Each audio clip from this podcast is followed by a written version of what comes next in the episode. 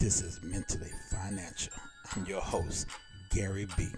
Just sit back and let's get into this episode. Peace. Track your spending. What does track your spending mean? When you find yourself possibly living from paycheck to paycheck um, or not having to worry about making ends meet, it's essential to track the way your money is going, okay? Get a true picture of your financial situation. Know how to make the most of your finances. That's what tracking your spending means. You're just looking at where your money is going. Um, you know, like most recent, I was talking to a client um, who I was working money management skills, teaching her money management skills. I broke it down to where I was saying, hey, think about it this way we all go through this. We riding down the street, leaving work, going to work, going to a friend house, going home, whatever it might be. McDonald's, Burger King, Walmart, gas station, whatever. That impulsive spending, five to ten dollars a day can break you, y'all. And I don't mean break you in the sense you be broken, be all distraught. No. You add up ten dollars a day for a year, you done spent $3,300, y'all. $3,300. $3,000 that you could have put somewhere. You know what I'm saying? And we all do it. We all, you know, stop real quick and spend five or ten dollars. You know what I'm saying? I just use, you know, ten as an example, but some of us spend two and three dollars and five dollars or whatever it might be on frivolous stuff. We got food at home, but we still go to, you know, to a fast food restaurant. You know what I'm saying? Now, I'm not saying that's wrong. But that's what we mean by tracking your spending.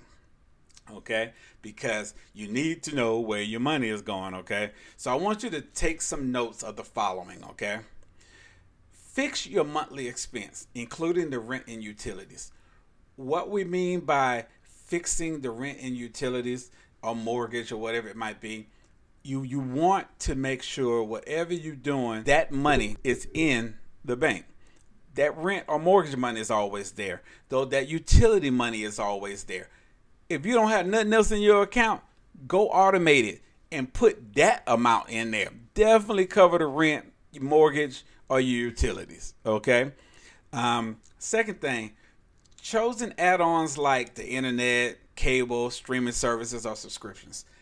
Well, this is 2023. We can't we, we can't get away with it. Um, we need the internet. The, the internet is a main source of income for a lot of people. So we know we got to keep that internet there. But do you really need the cable? Do you really need cable TV? Now, if you, if you got a good deal or that bundle that is falls into your budget, keep working it. But you know how you get that two year contract, and then at the end it goes to the real price.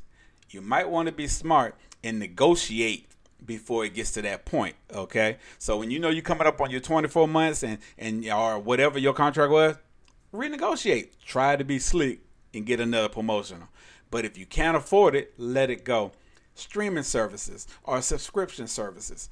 If you're not using it on almost a daily or every other day basis, you don't need it, y'all. You really don't.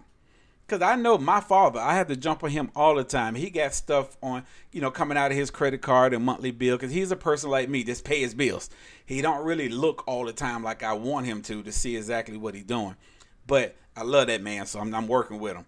But I'm telling y'all this: if you got something on there that you're not using on a constant basis and it's not really helping you or getting you to the next level, let it go, y'all. Okay. Um, necessities like your groceries and gas bills you got to track those, okay? Are you driving too much? Especially if you're working from home. Now, let's stop right there. If you're working from home, you shouldn't be using much gas. You know what I'm saying? And if you're letting somebody else use your vehicle, they should be paying the gas for you. Groceries. You know what I'm saying? Are you overspending or are you buying what you really need? I fall at that and I fail at that. I have stuff in my freezer and my refrigerator that I buy when I go grocery shopping and got to throw it away because I never eat it. You know what I'm saying? So watch your grocery spending. You know what I'm saying? The gas in your car. Watch it. If you don't have to go and keep driving all the time and keep filling up, don't do it, y'all. Okay.